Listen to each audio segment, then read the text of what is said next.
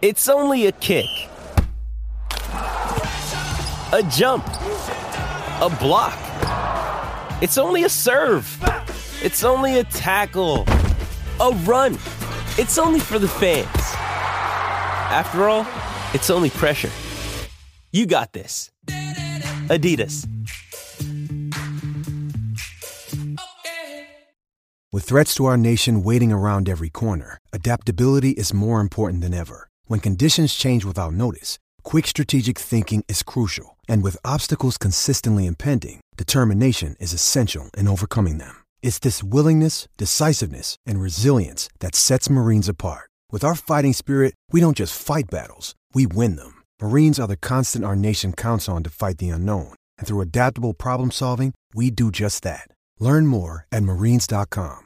Mother's Day is around the corner. Find the perfect gift for the mom in your life with a stunning piece of jewelry from Blue Nile. From timeless pearls to dazzling gemstones, Blue Nile has something she'll adore. Need it fast? Most items can ship overnight. Plus, enjoy guaranteed free shipping and returns. Don't miss our special Mother's Day deals. Save big on the season's most beautiful trends. For a limited time, get up to 50% off by going to Blue BlueNile.com. That's BlueNile.com. Five, four, three, two, one, zero. All engine running. Liftoff. We have a liftoff.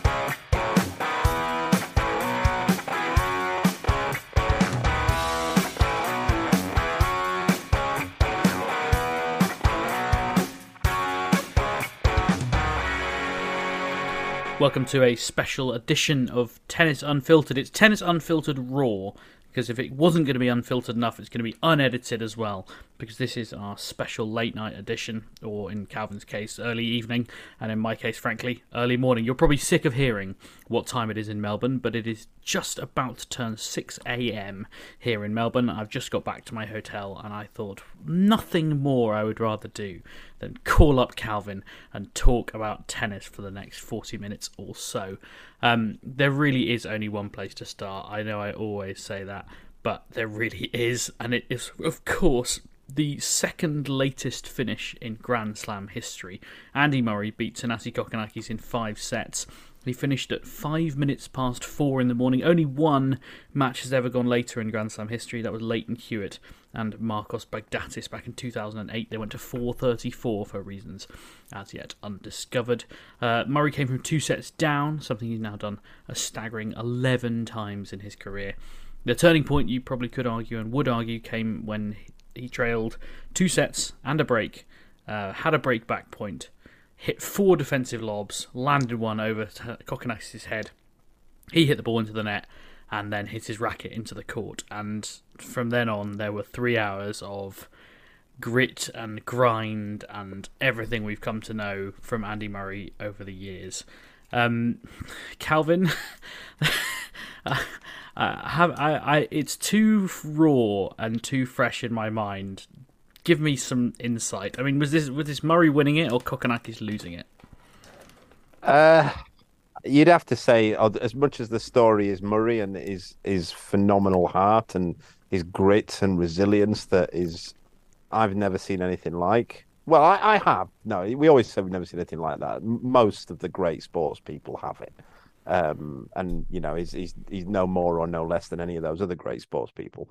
Um, it was such a strange match, even just for me, sort of my experience of it, because I was doing so many different things during the course of the match. I mean, I went, I started watching a bit, and then I was doing a bit of work. I was watching a, the same time doing some scouting of Henry and Julian's opponents for tonight while it was on, and then I went to the gym um, and watched it a little bit on my phone in the gym, and then came back, cooked my dinner, had my dinner, like uh, made a few phone calls, sat and watched a bit um, did a bit more scouting, and then was still going on. And I, I text my mate because at the start of it, uh, I'm in a WhatsApp group with a couple of mates who watch tennis, and I said I sent a message, say early on in the day, saying Murray's getting absolutely tonked because at the very start of the match he was. Mm. I mean, hmm. Kokkinakis was just teeing off.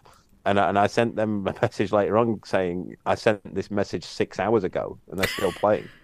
Um, but yeah, it was it was just such a such an odd match.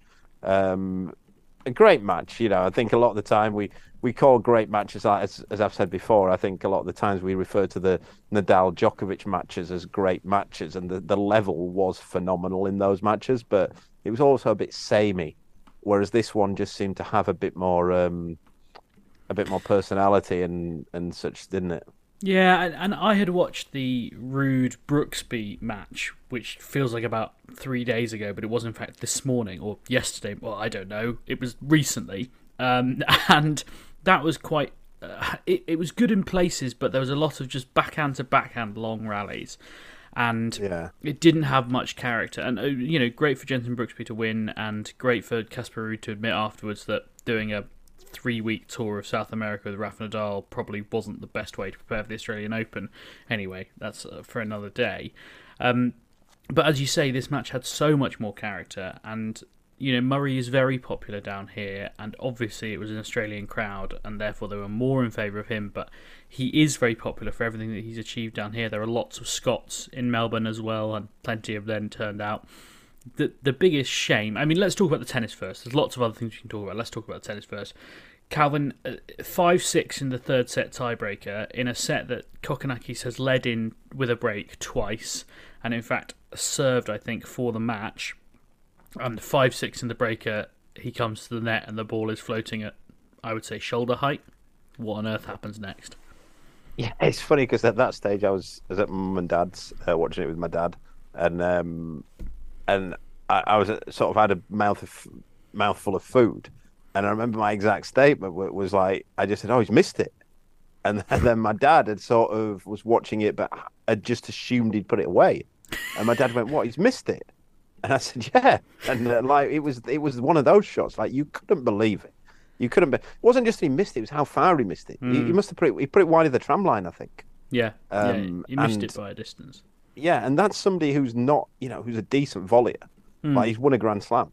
Uh, Yeah, they're yeah. playing doubles, um, and his face was just disbelief when um, when they showed him. Like he couldn't believe what was going on, and but I think sort of it was one of those where it was disbelief. He couldn't believe what was going on, but it's still at that stage probably still thought, yeah, I'm still winning this Yeah, because the guy's 37 and he's got a metal hip, and it's it's already past the time when he's being up, uh, being up at any stage. Um, but yeah, I think that that was probably the turning point. That was the stage where it went from Kokkinakis being a heavy favourite to 50-50, I think.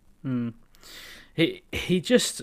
I mean, look, eh, mentally playing Andy Murray, I, I, I compared it a little bit, and it wasn't anywhere near the same level of epic match, but the Raducanu Gauff match from the other night, where Raducanu actually in the second set played pretty well and struck the ball pretty well. But the problem with playing Coco Gauff is you have to hit four winners to win one point, and Andy Murray in this kind of mood is very similar. And you know, in the first two sets, he was trying to play a game, and Kokkinakis is seeing it like a beach ball, and as you say, teeing off. But by the sort of three hour mark, which was about the end of the third set, he was just running on instinct. And Andy Murray's instincts are to run and get and make your life difficult. And he did that incredibly well. And then also started firing. And, you know, the fourth set kind of felt inevitable. Like at, at no point in the fourth set did I really think that Kokkinakis was going to win it there and then.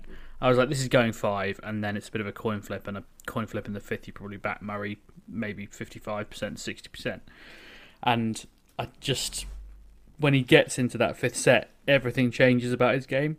Like he started serving bigger, he started hitting his forehand the way that we've talked about him needing to be able to hit a lot. He still can't hit a volley. I don't know what's happened to his volleys, but I thought he volleyed better in the second half of the match. Actually, I hmm. thought he got a lot better than what I'd seen him in the last six months to a year. Hmm.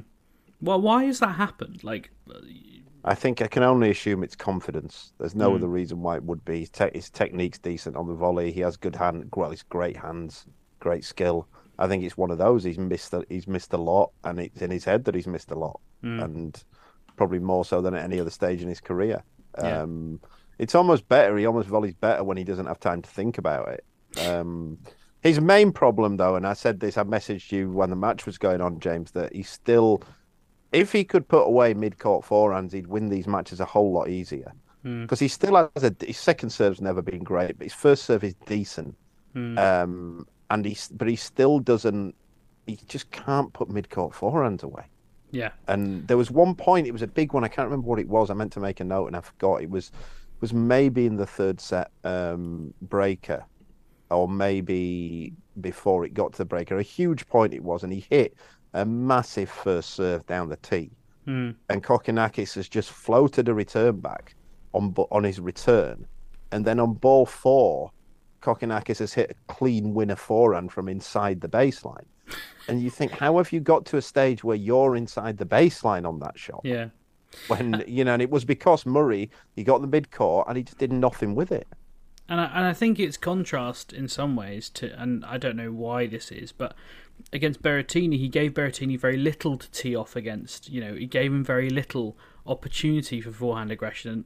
You know, Kokkinakis' forehand is different, but they're both massive weapons, and you know he understood what he had to do. And I don't know, maybe just just with with having already had one five setter this week, didn't quite have the physicality to be able to get in positions to focus the ball quite so much into the backhand wing. Um, but yeah, that that put away forehand only really in the last maybe half an hour, forty minutes of the match did it really seem to start firing, and, and he hit a brilliant forehand to break in the you know the crucial break at five all in the fifth. He it was a fabulous inside out forehand that really did roll back the years. and then on match point, the backhand down the line, sort of Yeah, yeah, flattening it out. line. I mean, it's just sort of vintage Murray stuff. Um, but one thing I thought, and Murray talked about it afterwards. Um, we had a quick chat with him. He was obviously quite keen to get to bed, and uh, and he complained a lot about the scheduling. And I, maybe it's something we'll talk about with George, who who isn't here because he's at work, I think, or something. Um, I don't know what time it is or what day it is, but he's not here um, in a full pod at the weekend. But the the scheduling is such that the day matches, of which there are three, ran long. Murray didn't get on court till twenty past ten, and was pretty annoyed to get off court at five past four. Obviously, um, but he also talked a lot about the conditions. Now, Calvin, you've obviously got Julian and Henry down in Australia, who I saw won their first round the doubles today, and are through to the second round of Grand Slam, which is a huge achievement and a massive congrats to them and, and to you, of course. But I'd be interested to know what, if anything, they've said about the balls, the Dunlop balls specifically, because the impression that almost everyone I've spoken to this week is that the courts are actually pretty quick, but the balls fluff up so quickly that you can get very little out of them after a game or two. Uh, they haven't said much about the balls. They said the courts bounce pretty pretty low. Um, I don't think you can do anything about the balls fluffing up because that's humidity. That's going Right. to happen. Um, you know, I don't think we've ever got out of that in Australia, um, and I don't think we probably ever will. Um, so yeah, that's and you know, it's it's hard to have a great deal of sympathy as a tennis coach with with balls when they change them every seven and nine games. you know, most tennis any tennis coach who's listening, and we, we ain't changing them every seven and nine months. Some of them, so like like the way that some of these players complain about the balls, then it, it's a bit like yeah, all right, fair enough. Um, but yeah, and you, you know you change them often. In I'm you know I'm sort of semi joking in that, but the most you're ever playing with those balls is maybe three or four games when they're knackered. Yeah. So, um, you know, it's not great to have to serve with them in that, and in doubles even more so because holding serve is so paramount in doubles. So if you're having to serve with the balls on say the eighth game, that can be tough. But that's the case anywhere. Yeah. Um, before we move on, we should talk a, a little bit about, as I say, I caught a little bit of Henry and Julian um, this morning, as I think it was, as they came through in straight sets. I um, I very nearly forgot that it was three sets, not five, because they, they won the second set and they started like celebrating, and I was like, lads, bit bit early in it, you got another set to win, and then like, oh no, They didn't okay. celebrate much actually. No, no, there, muted, wasn't th- it? Yeah. was quite muted, but I was like, uh, a hug for, for just winning the second set. I'm not convinced about that. Um, but yes, it is of course best of three. um, Yeah, tell me a bit about how they felt about the match and and you know being in the second round of a slam for the first time. It's a big deal, but they seem pretty level headed. Yeah, they're very level-headed. I, I think you know the the opponents weren't great. To be fair, um, they Singles players. They were singles players. You could tell that because in the in the whole match they didn't cross once uh, off serve, and they didn't play I formation once either. So um, it was, um, you know, it, you've got to beat everybody uh, who's in front of you, but that was a great a great draw for the lads, and they, they proved that they're a level above that as well. You know, they're they're a quality doubles pair, and they proved that today. They they they sort of brushed aside those two, but uh, they play again tonight, and it'd be a um, it'd be a different contest. They're playing Haase and Middelkoop, and Haase is absolutely a doubles. Uh, sorry, Middelkoop's absolutely a doubles player, and and Haase is a singles player, but also plays very decent doubles. So um, They're the number 16 seeds as well, right? So that's um, that's Yeah. a, a step up. I mean, but they, they must be loving the chance. I mean, I know they've not been playing together that long, so it's not like they've been grinding away as a pair. But you know, these guys, this is what they dream of, right? Like, this is what they want to be doing. Yeah, absolutely. You know, you want to be at the big tournaments. That's the mm. thing, and and for them at their ranking as well, because of you know, it, it's tough at doubles to get up the rankings. So if they want to get into, if they want to try and get into Miami and Indian Wells, which is only, I guess, six seven weeks away, hmm. they need to get the Grand Slam points because the two fifty points are not probably not going to do it for them, and the two fifties are all they're getting in at the minute. Like Yeah. they made a semi final of, made a semi final of the two fifty two weeks ago, and they they only went up I think three places. Whereas, but just by winning a round, I think they jump up seven places at the Grand Slam. Is it that So many? I know that. Yeah, I it's, nine, it's- 90 points, and I think Yeah. it's maybe hundred and fifty or something for um for if they win tonight. Well, um, best of luck, of course. The, the match may be over by the time anyone listens to this, but um, that just depends on my uh, turning things around. Um, let's move on and talk about Rafa Nadal because look, there's a lot of stories that have gone on this week, and we're not going to be able to talk about all of them. And in the full pod, we'll pick out the best ones. But the Nadal story is massive. Um, we knew coming into this tournament that he wasn't in great shape. But he had managed to deal with the first round. He got through that okay. He seemed to be moving all right, and all the various injuries okay, Jack Draper probably, if had he had been fit for the whole match, might well have troubled him. But Nadal looked relatively decent. Um, I mean, Calvin, before we come on to Nadal's injury, it's worth because we haven't talked about it with you, talking about Jack taking on Rafa. I mean, it, it says a lot about the guy that when I spoke to him afterwards, he said, "I like." I felt in control of the match at the beginning of the third set, having just won the second.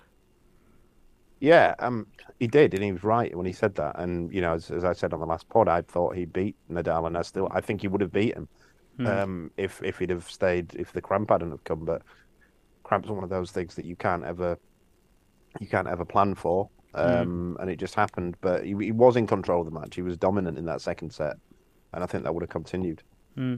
It, it's hard to watch a guy, you know, especially at the beginning of his career, biggest match of his career, first time playing on Laver, first time playing Rafa, all these things, and then go through what he did with the cramping. But cramp is also it's preventable, right? Like it's it's something that you can work out why it happens. You can get yourself fitter, and you can get yourself into a place where you can prevent it, right? Yeah, but also it's one of those things that you can't ever 100% guarantee it's not going to happen. It, it it just tends to happen. You can reduce the likelihood that it's going to happen, but I don't think, you know, you still see, there's a reason why you still see the world's greatest athletes sometimes cramp. Um, Yeah. and um, It- Yeah, it- it's worth things. it's worth pointing out as well that Jack and he said this afterwards, although he, he sort of had to be forced to say it because he didn't want to give an excuse because I think that's the kind of guy he is. He he planned to do a seven week preseason. He only ended up doing two weeks of that because he got ill twice. Um, just about everyone who went to Battle of the Brits got ill. I hear Joel, Joe Salisbury basically gave everyone the lurgy that I know a lot of people have had. It's not COVID, but it's like COVID. I had it. It was horrible. And I think Jack missed a couple of weeks of training with that as well. And, and that obviously takes a lot out of you from the physical perspective if you can't train properly. So I feel kind of sorry for him on that front. He says he's going to try and get a physical block in now, but it's a tricky time of the season. Indian Wells and Miami are coming up. I know IMG certainly won't want him to miss those.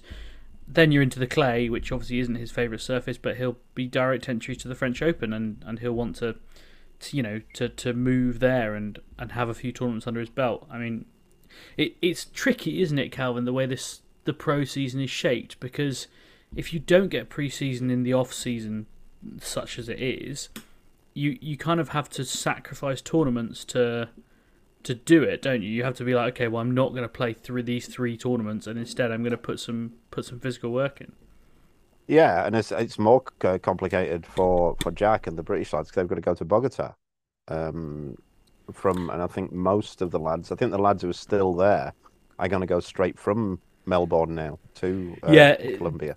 For to, for context, Great Britain playing Colombia in Davis Cup tie away from home at altitude on clay, uh, straight after the Australian Open. Oh, I spoke to Jamie Murray about it today, and his his wife is from um, Bogota, and he said, yeah, it's a really hard place to go because as soon as you get off the plane and start walking around, you feel it. Even you know, even him, he's a professional athlete, and he says even I Yeah. like first couple of days, and then you know, there's also the issue with the balls where you can so you can play pressurized or non-pressurized balls. And you know actually Jamie made an interesting argument Calvin which you might be able to speak to which is that if you play with pressureless balls they don't fly in altitude but they feel completely different coming off the racket. So Jamie's argument was actually you should play with pressured balls because at least they feel the same on the racket and you just have to adjust the way you hit the ball Yeah, it's uh, it's one of those, but neither of them feel anything like a normal tennis ball. That's the thing. Like you don't. He's right. The the actual ball, the the normal pressured ball that they play with, feels the same off the racket. It just flies all over the shop and is uncontrollable. Whereas the the pressureless ball feels strange off the racket, but it's a more similar flight path once it leaves your racket. So there's no real ideal situation there. But yeah, he's, he's right. For it, it's just it feels like a heavier ball that when you're hitting a, a pressure a pressureless ball. Um, Rafa Nadal usually got opinions on tennis balls. Uh, in fact, he had opinions on tennis balls here in uh, in Melbourne. He didn't like the balls, as it happened, as almost no one does. Um, but usually, when Nadal says he doesn't like the balls, he wins the tournament, just as he did at the French Open three years ago. Uh, he's not going to win this tournament. He's out. He lost to Mackenzie McDonald in straight sets. Uh, McDonald was completely outplaying him even before Rafa pulled up injured in the second set, took a medical timeout, uh, and then limped his way through the third set, which McDonald took well. Um, he revealed afterwards that he had been managing this problem for a couple of days. It was something he had felt, and it got worse during the match. Uh, he's now revealed that it's going to rule him out for six to eight weeks, and doesn't really know about the sunshine swing in America, but is confident he'll be back uh, for the clay. Uh, Calvin, I wrote a piece for the i this week entitled "Will Rafa Nadal retire?" The answer, of course, is yes. Eventually, everyone does, but imminently, I don't know. It, it was interesting watching his body language during that third set because, as you know, during a changeover. Rafa is usually like fidgeting. He's adjusting bottles. He's making sure his drinks are at the right level. He's fiddling with tape, with rackets. And in that third set, his changeovers, he just sat and stared. Like it was almost weird. He's one of the changeovers. He just sat and stared at the ceiling. The roof was closed. One of them, he just stared straight ahead and then eventually, like you know, stuck his head between his knees. I mean, I, felt like it was a guy really considering whether he wanted to do this all again. Yeah, um, you get the feeling he knows. He knows there's not long left, Mm. um, and it's just how long he can get out of it. But it's such a funny one, isn't it? I've, we've said the same. You know, I, I looked at him. I think it was the U.S. Open last year, and you just wonder how does he leave this? How does he possibly leave this when you know you look at how he competes and the theatre that he creates? How do you walk away from it? And I, I I wondered today the same when I was watching Murray. You know, mm. it's like you think that you're thinking. The the automatic response is to think: Are they thinking? Can I still be competitive? You know, can I still win uh, at this level? But then you saw when the crowd was still there, the crowd was full and they were going nuts, and he won that point where he was sticking the lobs up. You just wonder whether sometimes they just they don't even care whether they win or lose. They just don't want to leave this behind or they don't want. It's not really they don't care whether they win or lose. They do. They deeply care, but they they just want to keep seeing if they can. And once you draw a line under it, that that then goes. Yeah. There's no there's no replacing it. That doesn't matter what level it is. And I always tell players, probably say this the same. uh, Regular listeners will have heard me say it before. When when players at any level are thinking about saying I'm thinking about stopping, there's you once you stop, you'll never play another match where there's something on it at five all in the third set or something like that. You might play some friendly stuff and You know, you might play some some club tennis, but you'll never play anything that's meaningful because you can't recreate that. It's impossible. So when you when you're gonna stop, make sure you're ready for that. That that's it. That's the last time you'll ever play anything meaningful. And I don't know how they can possibly walk away from it. Yeah, I mean that's the thing, isn't it? Federer just had to be dragged kicking and screaming, but I think he doesn't. Uh, not to say the Federer isn't competitive, but when he got humped at Wimbledon, you know, when Hurkacz absolutely rammed him, he was like, "Well, I don't, I don't want that to happen again." And and Yeah. uh, whereas like I think Murray and Nadal were like, "Okay, I'll do something different." Federer, I think, went, "Well, no, I'll just retire because I don't want to do that again." Um, whereas Murray, and that was what was kind of different about this match that he won tonight. He has lost that match before. You know, when he beat James Duckworth uh, in something like four and a half hours, or when he beat Yoshihito Nishioka at the US Open, or when he beat Nicholas Basilashvili here last year. Every time he came back two days later and got absolutely panned because he basically woke up next morning and couldn't walk. Whereas this time he came back, played five sets, and won. And that is a totally different experience, I think, compared to what uh, maybe what the others have gone through. But yeah, as you say, it's an incredibly hard thing to walk away from. And I think as well, it's it's interesting hearing Murray's wording of it. It's always as long as I'm competitive, I'll keep playing, and then that's changed from I want to win the slams. Mm. You know, and I think it's that's where he's at now. As long as he he- he'd have loved every minute of that match today. yeah, I think. yeah, And that's and you know it's I don't know what Andy Murray does, and I know I don't know Rafa Nadal at all. I know Andy Murray a little bit, but you know I don't know Roger Federer or Novak Djokovic at all. I don't know what they. d Federer always seemed like he was the one who's probably most capable of it, of of just walking away from it. Mm. Um, and Djokovic, the next one, I think I've always thought the two who you just think how are they going to stop doing this is Murray and Nadal. yeah, yeah. They not not to say that they don't have other things going on in their life. I mean, Murray has. Oh no, kids. it's it's nothing that it's it's more just like this one element of it, and it's not the it's it's just the competing yeah, that they've done it all their lives as well, James. That's the thing. It's not like when you retire at something else. You know, when you retire from your job, you've probably only started doing that job at 23, 24 or later. Mm. You got to remember with Andy Murray and Rafa Nadal and Roger Federer and Novak Djokovic, this is something they've done since they were five years old. yeah. They don't remember anything else. There's Yeah. no there's no memory of life without without tennis. Yeah. Um, let, let's just. I just quickly want to kind of glance my eye across the rest of the draw um, to some interesting players who've kind of come through it. I mean, there's an absolute uh, contingent of Americans come through the draw uh, of all shapes and sizes. Um, in the bottom half alone, we've got Ben Shelton, JJ Wolf, Michael Mmoh, uh, Tommy Paul, and Jenson Brooksby all through to the third round. Now. Ben Shelton Calvin is someone that people are very excited about. I think he's the NCAA singles champion and much is expected of him, but he's never been outside America, which probably tells you a lot about how much developmental tennis you can play just inside the United States, I suppose, doesn't it? Um, I didn't know that. He never left America. Literally never left the country. His flight to the to Australia was the first time he left. That's amazing because his dad was a tennis player as well. yeah, yeah, his Um, parents his- his met in was a- Australia. Yeah, yeah, and his dad is um, the head coach of uh, University of Florida. Oh, right, So, I didn't know that. Um, of Florida State, one of what the gate, whichever the Gators are. Yeah, it's Fl- I that's it's UF, yeah. University. Yeah. um, so you'd think he would have been well travelled, but uh, no. Um, I mean, he's a hell of a player, is Ben. Um, nice kid as well. Um, he's got an absolute cannon of a serve, and he's got as well maybe the best overhead I've ever seen anyone have. Um, he Go on. go on. No, no, no. Uh, no. no, he's the speed at which he can get back at and the way that he can slam it down straight into the ground. Uh, it is genuinely like an NBA player um, slam dunking. He's I you I don't think I'll I've ever seen him miss one, and I've never seen him not put one away thunderously.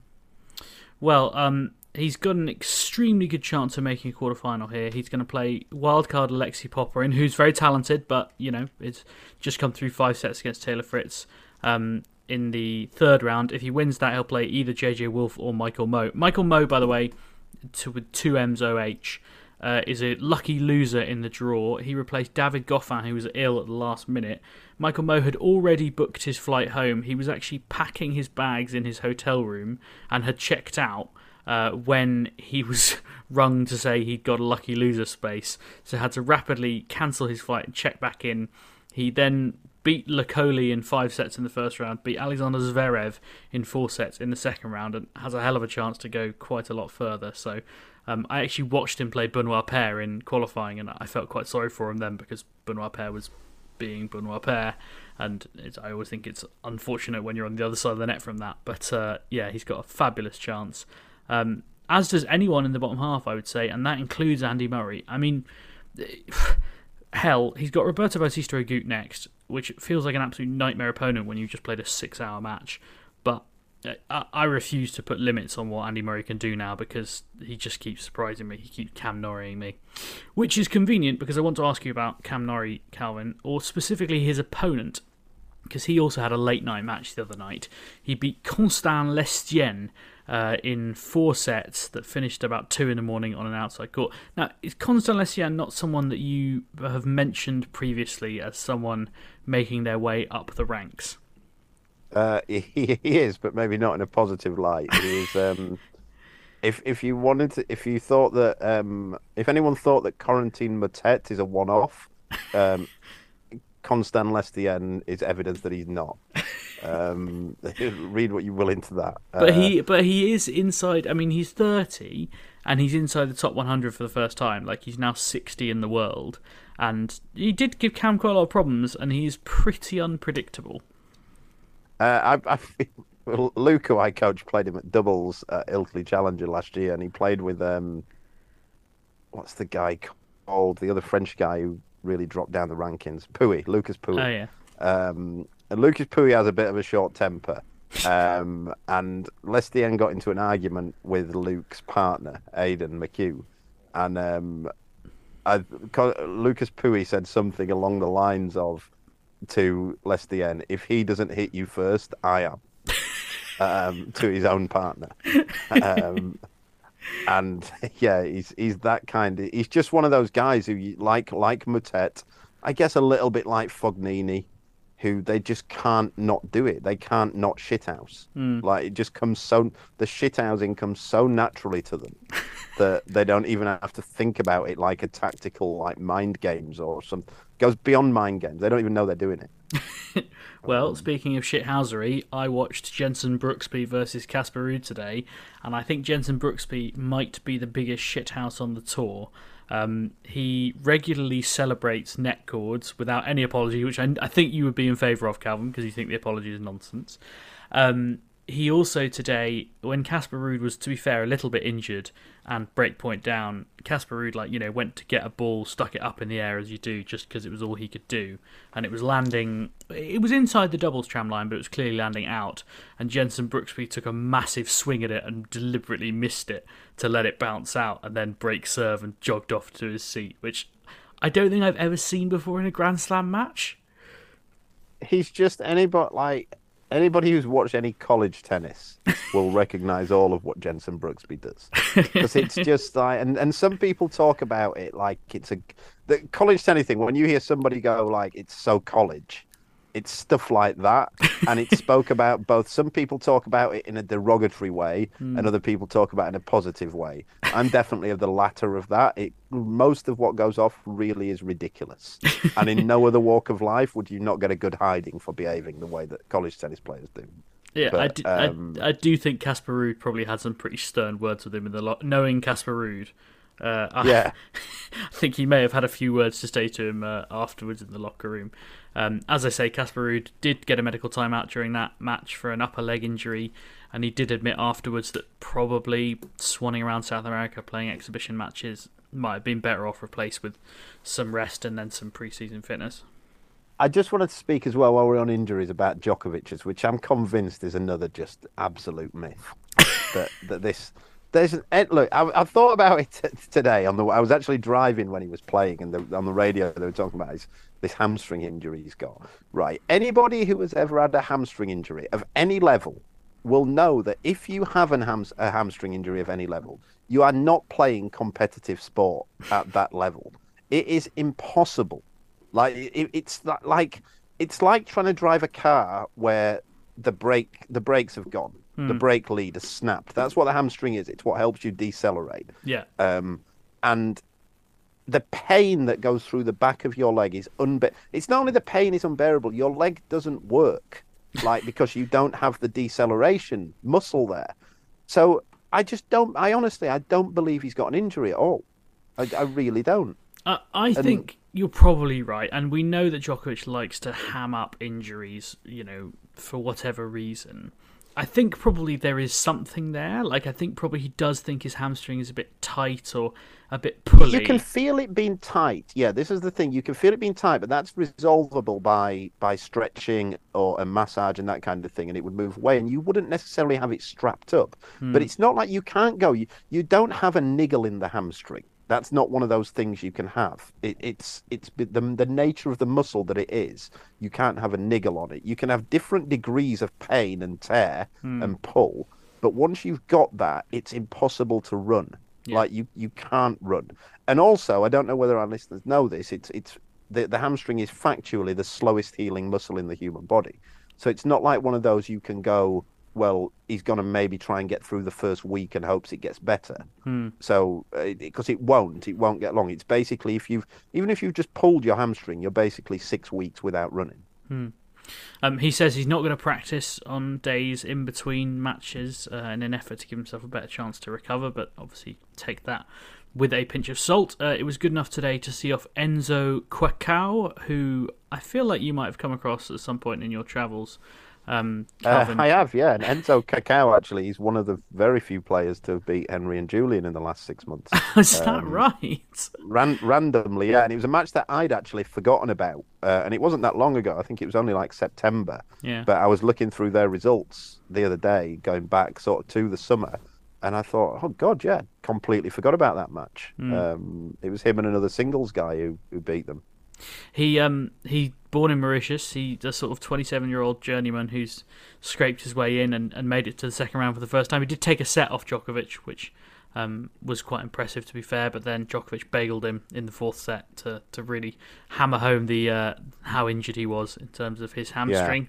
Um, yeah, I mean I, I'm kind of with you. I think probably the the truth lies somewhere in between. If it was anything else, you know, I think it would it would be up for it's it's the, the the injury that he says he's got. I just I won't accept. I've had bad hamstring. I've had it not bad. I've had a hamstring injuries before, and I know people who've had them, and I'm still through years and years of playing and watching sport. I'm still to see anybody who can have a minor hamstring injury and still compete.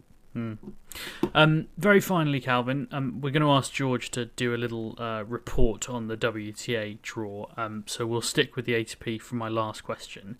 I'm going to read you the top remaining seeds, not including Djokovic, and I want you to pick who you think is the biggest threat to him for the title. Stefanos Tsitsipas, Andrei Rublev, Felix Auger-Aliassime, Daniil Medvedev, or Holger Rune. Uh, Felix, Really? yeah, I think so. He's beaten him. Beat him at uh, United Cup, didn't he? Not United Cup. Um, Laver Cup.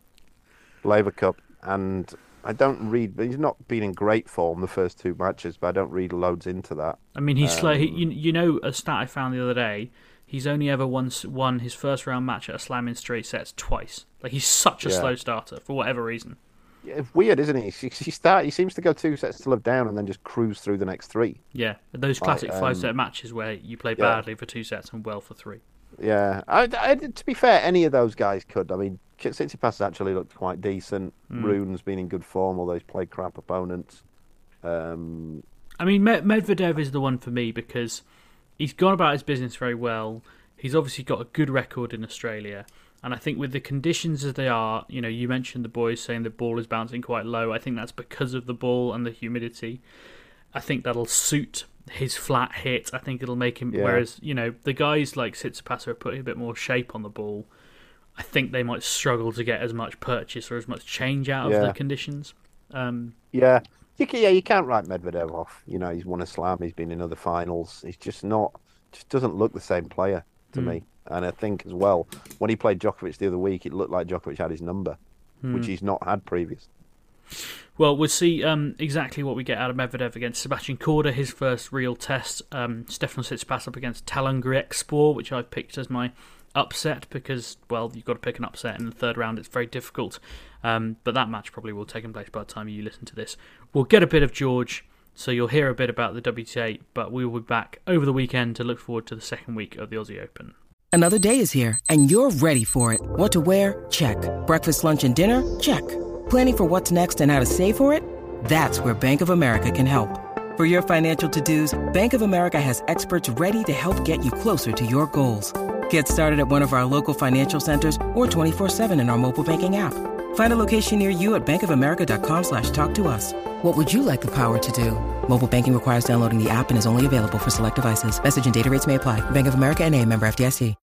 When you need mealtime inspiration, it's worth shopping Kroger, where you'll find over 30,000 mouthwatering choices that excite your inner foodie. And no matter what tasty choice you make, you'll enjoy our everyday low prices, plus extra ways to save, like digital coupons worth over $600 each week. You can also save up to $1 off per gallon at the pump with fuel points. More savings and more inspiring flavors make shopping Kroger worth it every time. Kroger, fresh for everyone. Fuel restrictions apply.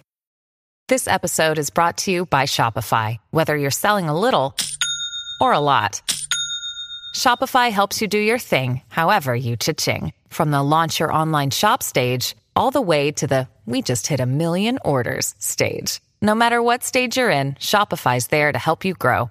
Sign up for a $1 per month trial period at shopify.com slash special offer, all lowercase. That's shopify.com slash special offer. Okay, round two. Name something that's not boring. A laundry? Ooh, a book club. Computer solitaire, huh? Ah, oh, sorry, we were looking for Chumba Casino. That's right. ChumbaCasino.com has over 100 casino style games. Join today and play for free for your chance to redeem some serious prizes. ChumbaCasino.com. No purchase necessary. Full prohibited by law. 18 plus terms and conditions apply. See website for details. Welcome to the second half, and you may well notice that it is a different cast for this half, which is very exciting for you and slightly bad news for me. I was out enjoying a nice dinner uh, in Golders Green, a nice place called Tofu Vegan, which I highly recommend. There's a few different uh, establishments of that across London that are very nice if you happen to have a go. And I was thinking, oh well, James and Calvin are going to have done the podcast earlier this evening. I'll look forward to listening to that later. And I get a text from a, uh, what I can only assume is a greatly sleep deprived James Gray asking me to come and record the second half of the podcast on my own later on. So here I am. It's about 10 o'clock in the UK, a couple of hours before the Australian Open kicks off again. Um, and I'm going to take you through some a recap of the women's draw so far ahead of the start of the third round tomorrow, or by the time you're listening, uh, probably today. So it's been a pretty interesting start to the women's draw. I'm going to take it section by section. Uh, just as a quick side note, I'm always very impressed by James's ability to do these monologues. Um, he he really is uh, quite capable of just chatting to himself for a long time and keeping it engaging. So I, I do apologize in advance for not being quite as skilled as at that as he is, but I will give it my best go. And I think we'll we'll have a we'll have a good time together, even if we're missing James's glorious broadcasting skills and Calvin's uh, dry cutting ability to uh, chop people down and deliver his tactical analysis in the driest way possible. I'll do my best to factor in a bit of both as we go along.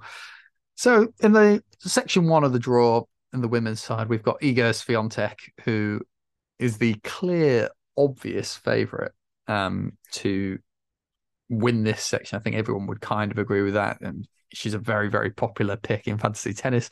Some would say you're, you're almost crazy not to pick her. She's that good and it's been relatively plain sailing for her so far. Past Jule Niemeier, past Osorio in round two, facing one of the more interesting stories so far, facing Cristina Bucsa, in round three. This is a qualifier.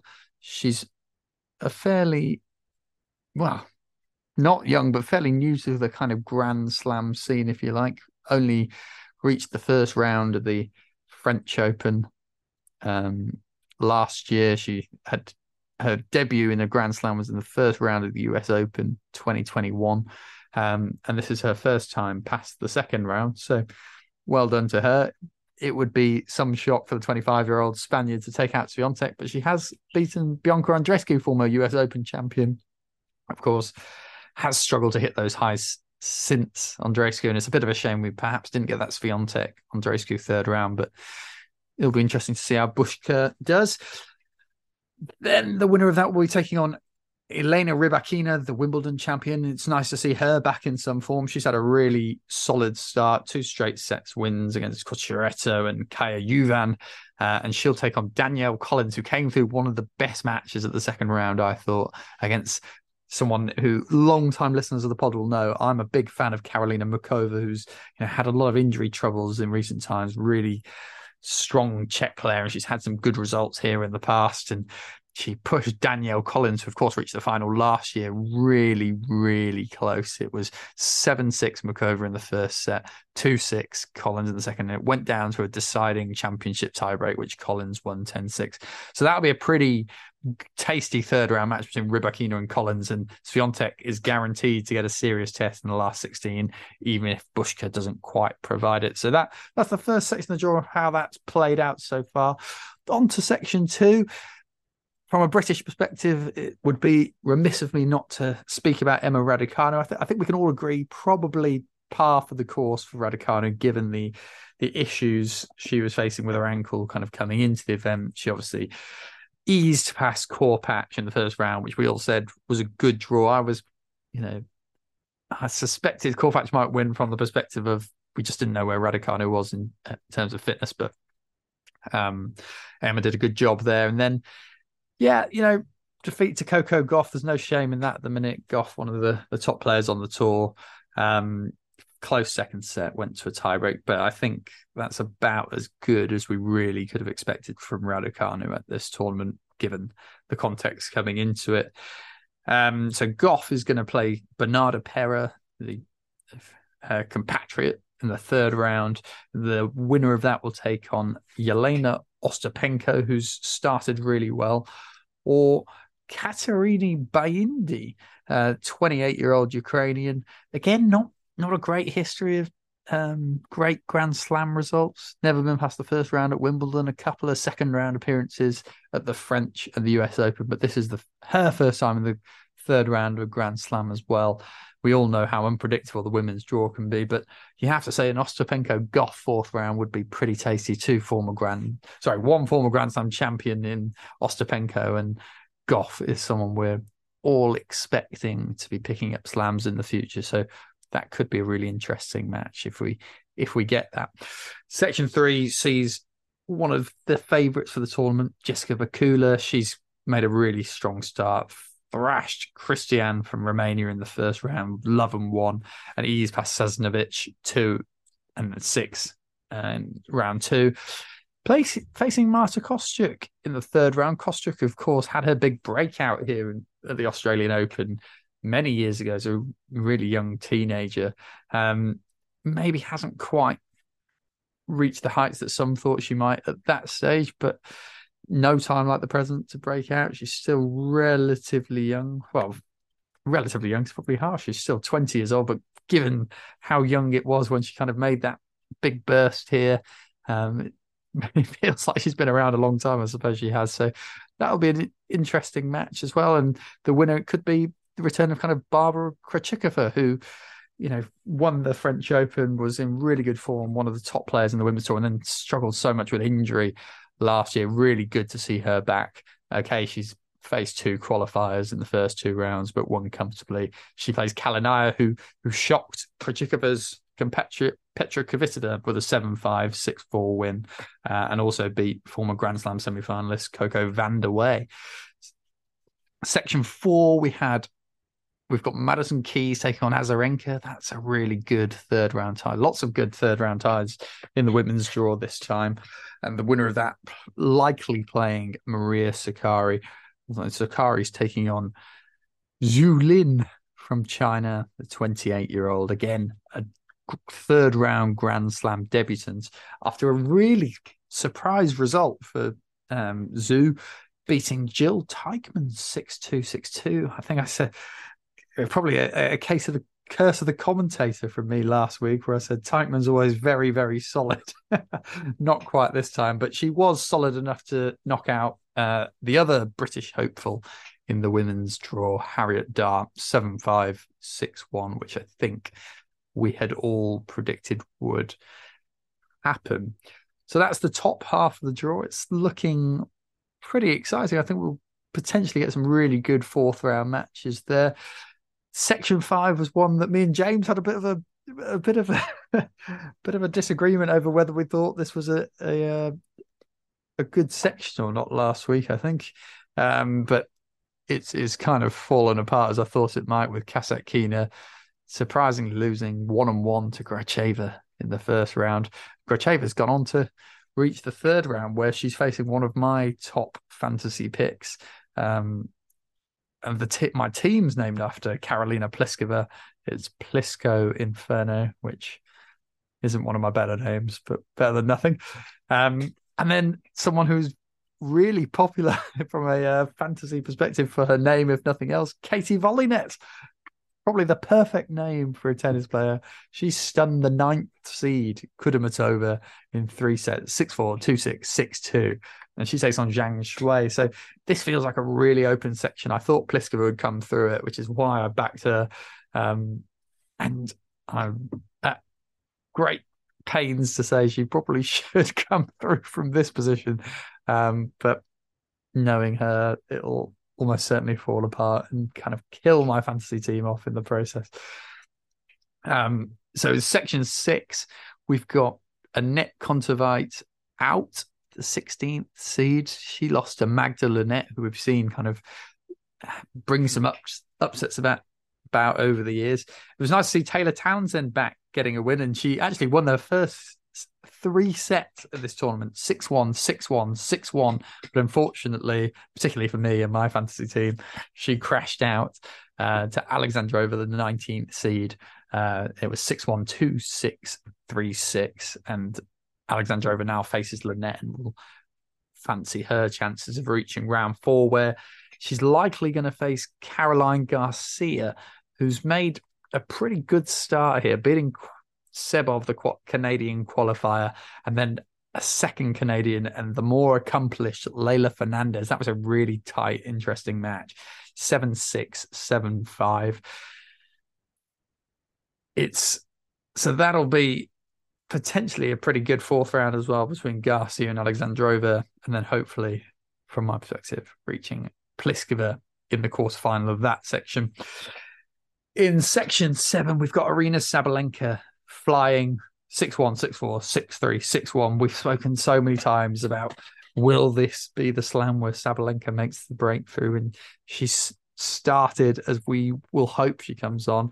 Nice to see Elise Mertens back, um, making a good little run at a slam as well. She's in the third round. She's reached the semi-finals here, of course, in 2018.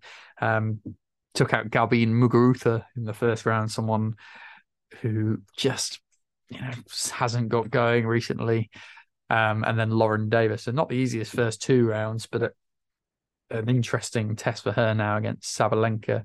Um, in the other side of section seven, Belinda Bencic playing some good stuff at the minute.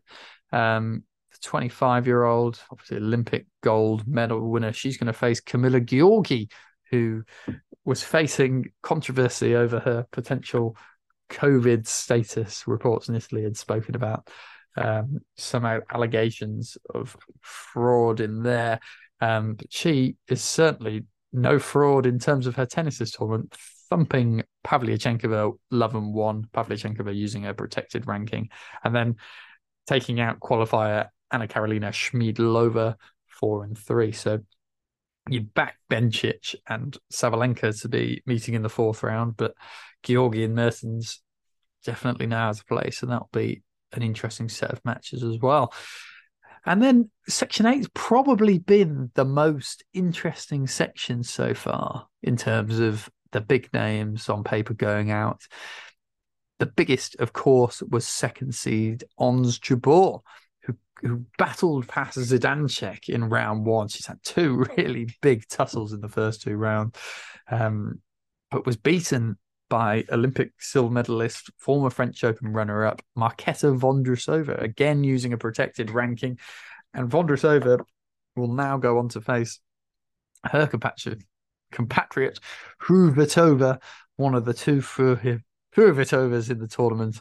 Um, really talented Czech sisters, Linda and Brenda. So that will be a really interesting match as well. And then the winner will take on one of Donna Vekic back playing some good stuff in the third round of a slam. And another surprise package, Paris Parrizas Diaz, the 31 year old from Spain. She is into the third round of the Australian Open for back to back years, having never gone past the first round in any of the other slams. So she clearly loves it out here.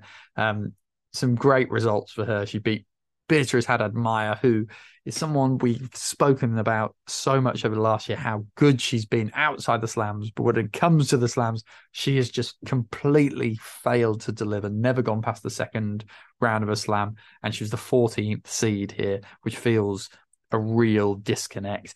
Uh, then beat Potapova, who beat one of my fantasy players, Sloane Stevens, who I picked basically because I just couldn't come up with anyone else and immediately regretted it. And so it proved I should regret it.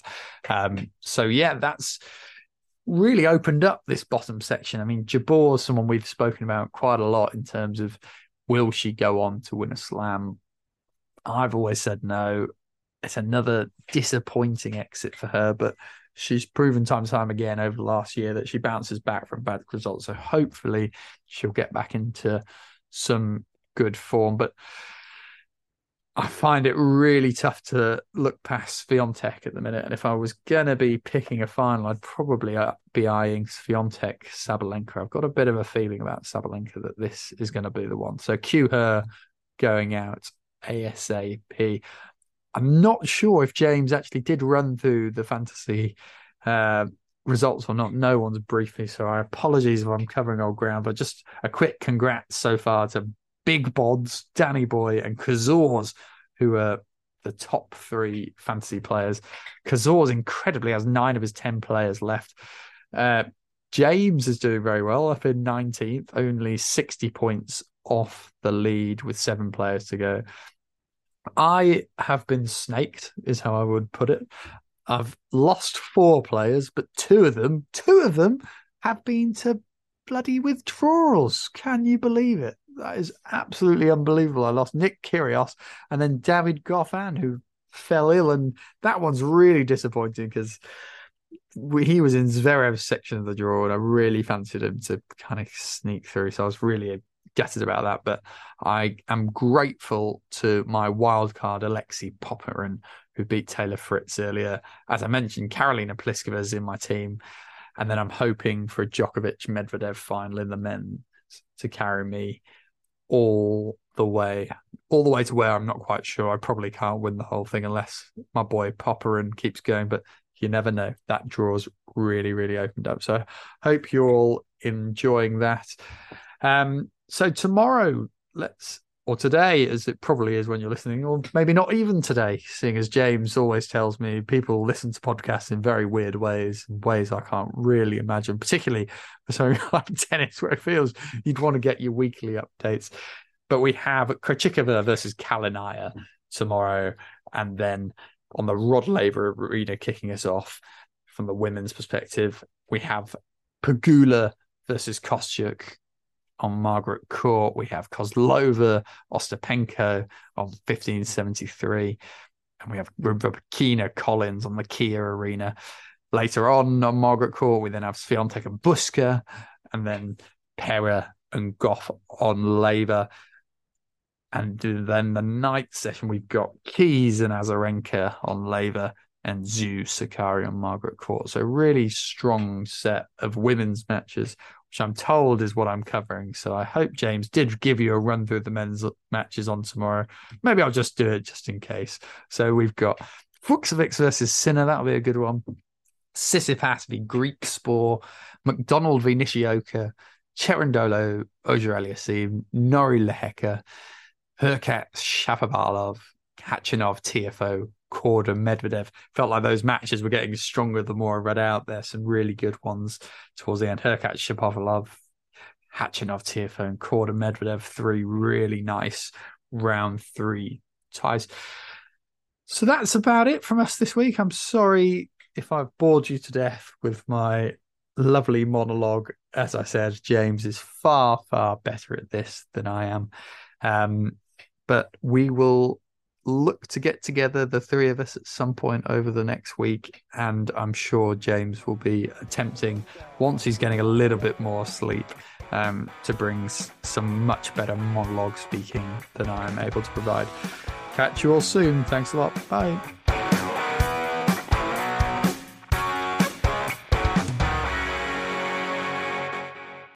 Sports Social Podcast Network. Judy was boring. Hello. Then Judy discovered ChumbaCasino.com. It's my little escape. Now Judy's the life of the party. Oh, baby, Mama's bringing home the bacon. Whoa, take it easy, Judy. The Chumba life is for everybody. So go to ChumbaCasino.com and play over 100 casino style games. Join today and play for free for your chance to redeem some serious prizes.